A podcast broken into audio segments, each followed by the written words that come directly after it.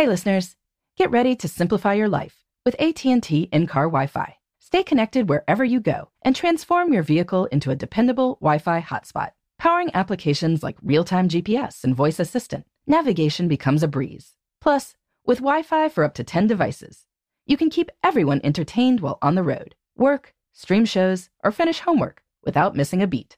Discover the convenience for yourself and see if you're eligible for a free trial at att.com slash in-car Wi-Fi. Always pay careful attention to the road and don't drive distracted. Wi-Fi hotspot intended for passenger use only when vehicle is in operation. Compatible device and vehicle required. Welcome to Before Breakfast, a production of iHeartRadio. Good morning. This is Laura. Welcome to the Before Breakfast podcast. This week, we're talking about travel tips and how to use time well on the road. Today's tip is to build little adventures into your business trips in order to make them more fun and memorable. I travel a fair amount to give speeches, and in general, I like to fly in and out. It turns out that if I'm giving a midday speech, I can fly to most of the eastern half of the US in the morning from Philadelphia and fly out in the evening. My one day trips have taken me everywhere from Orlando to St. Louis. Of course, this doesn't always work. A morning speech has me flying in the day before, and if the last direct flight goes in early afternoon, there will be extra time. Or else I'm giving two speeches on two days in one location, which is efficient from a travel perspective, but this means there will be downtime. Since I have trouble sleeping on red eyes, I tend not to take them unless I have to. That means any trips to the West Coast will most likely involve two nights. In any case, I often find myself with some extra time. While your life might not look exactly like mine, I'm guessing your business travel features at least some of this open space too. Your last meeting ends at 4 p.m. and your dinner is at 7 p.m. Or else your first meeting is at 10:30 a.m., but you've flown from the East Coast to the West Coast and you're up at the crack of dawn anyway. Or you're visiting two clients in London. Again, gold star for the travel efficiency. But it's lunch with one and dinner with the other.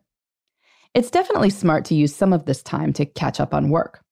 Putting in long hours on the road means you can put in shorter hours when you're home. If you've got kids and your partner has been covering for you while you travel, this is particularly important for household peace. But I think you can also make business travel far more enjoyable by seeking out little adventures for some of these gaps of time. One of my favorite options is to go to a museum. Many are located in the same downtown business districts where you're likely meeting or staying. I once spent a lovely snowy afternoon visiting the Art Institute of Chicago's Thorne Miniature Rooms when my nearby hotel room wasn't ready yet. After an afternoon speech in Seattle, but before a dinner, I stopped by the Chihuly Garden and Glass Museum near the Space Needle. The blown glass creations were truly breathtaking. Indeed, I got some great photos of the Space Needle through a clear ceiling bedecked with his work. The Museum of Modern Art in New York is closed for renovations now, but it's been a favorite stop between Midtown meetings, as is the National Gallery in London for anything taking you near Trafalgar Square. While it can be nice to spend hours in a museum, you can see a lot in 45 minutes if that's what you've got. It's definitely more mind opening to look at great art for 45 minutes than to delete emails for 45 minutes.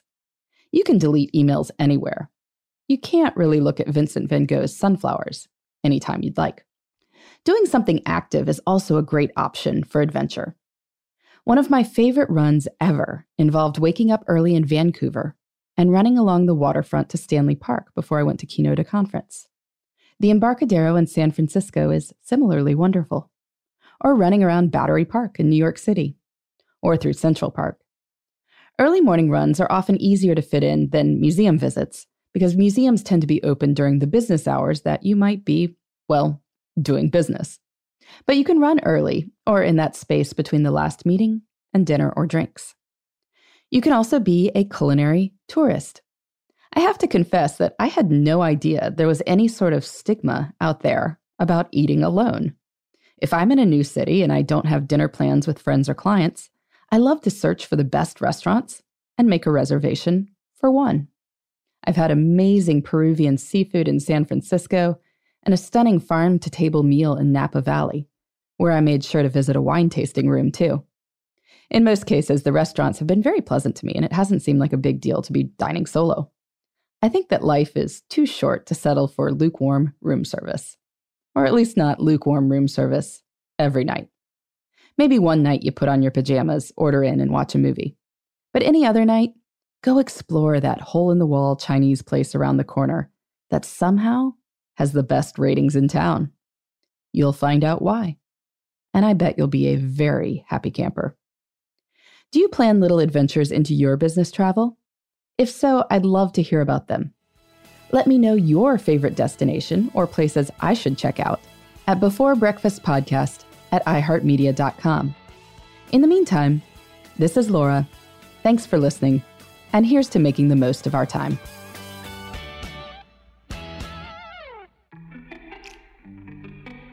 Hey, everybody. I'd love to hear from you. You can send me your tips, your questions, or anything else. Just connect with me on Twitter, Facebook, and Instagram at Before Breakfast Pod. That's B E, the number four, then breakfast, P O D. You can also shoot me an email at beforebreakfastpodcast at iheartmedia.com. That before breakfast is spelled out with all the letters. Thanks so much. I look forward to staying in touch.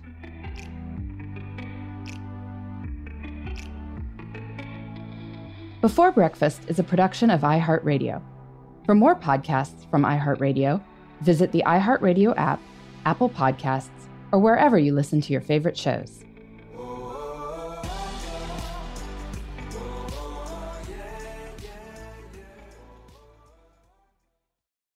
Hey, listeners.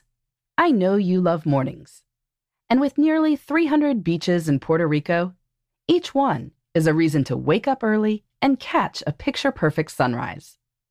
Puerto Rico has nearly 300 miles of coastline, and the island's diverse geography offers everything from secluded coves with white sand and crystalline water to stunning black sand beaches and beaches perfect for water sports.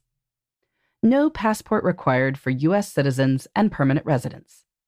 Learn more and plan your trip at discoverpuertorico.com.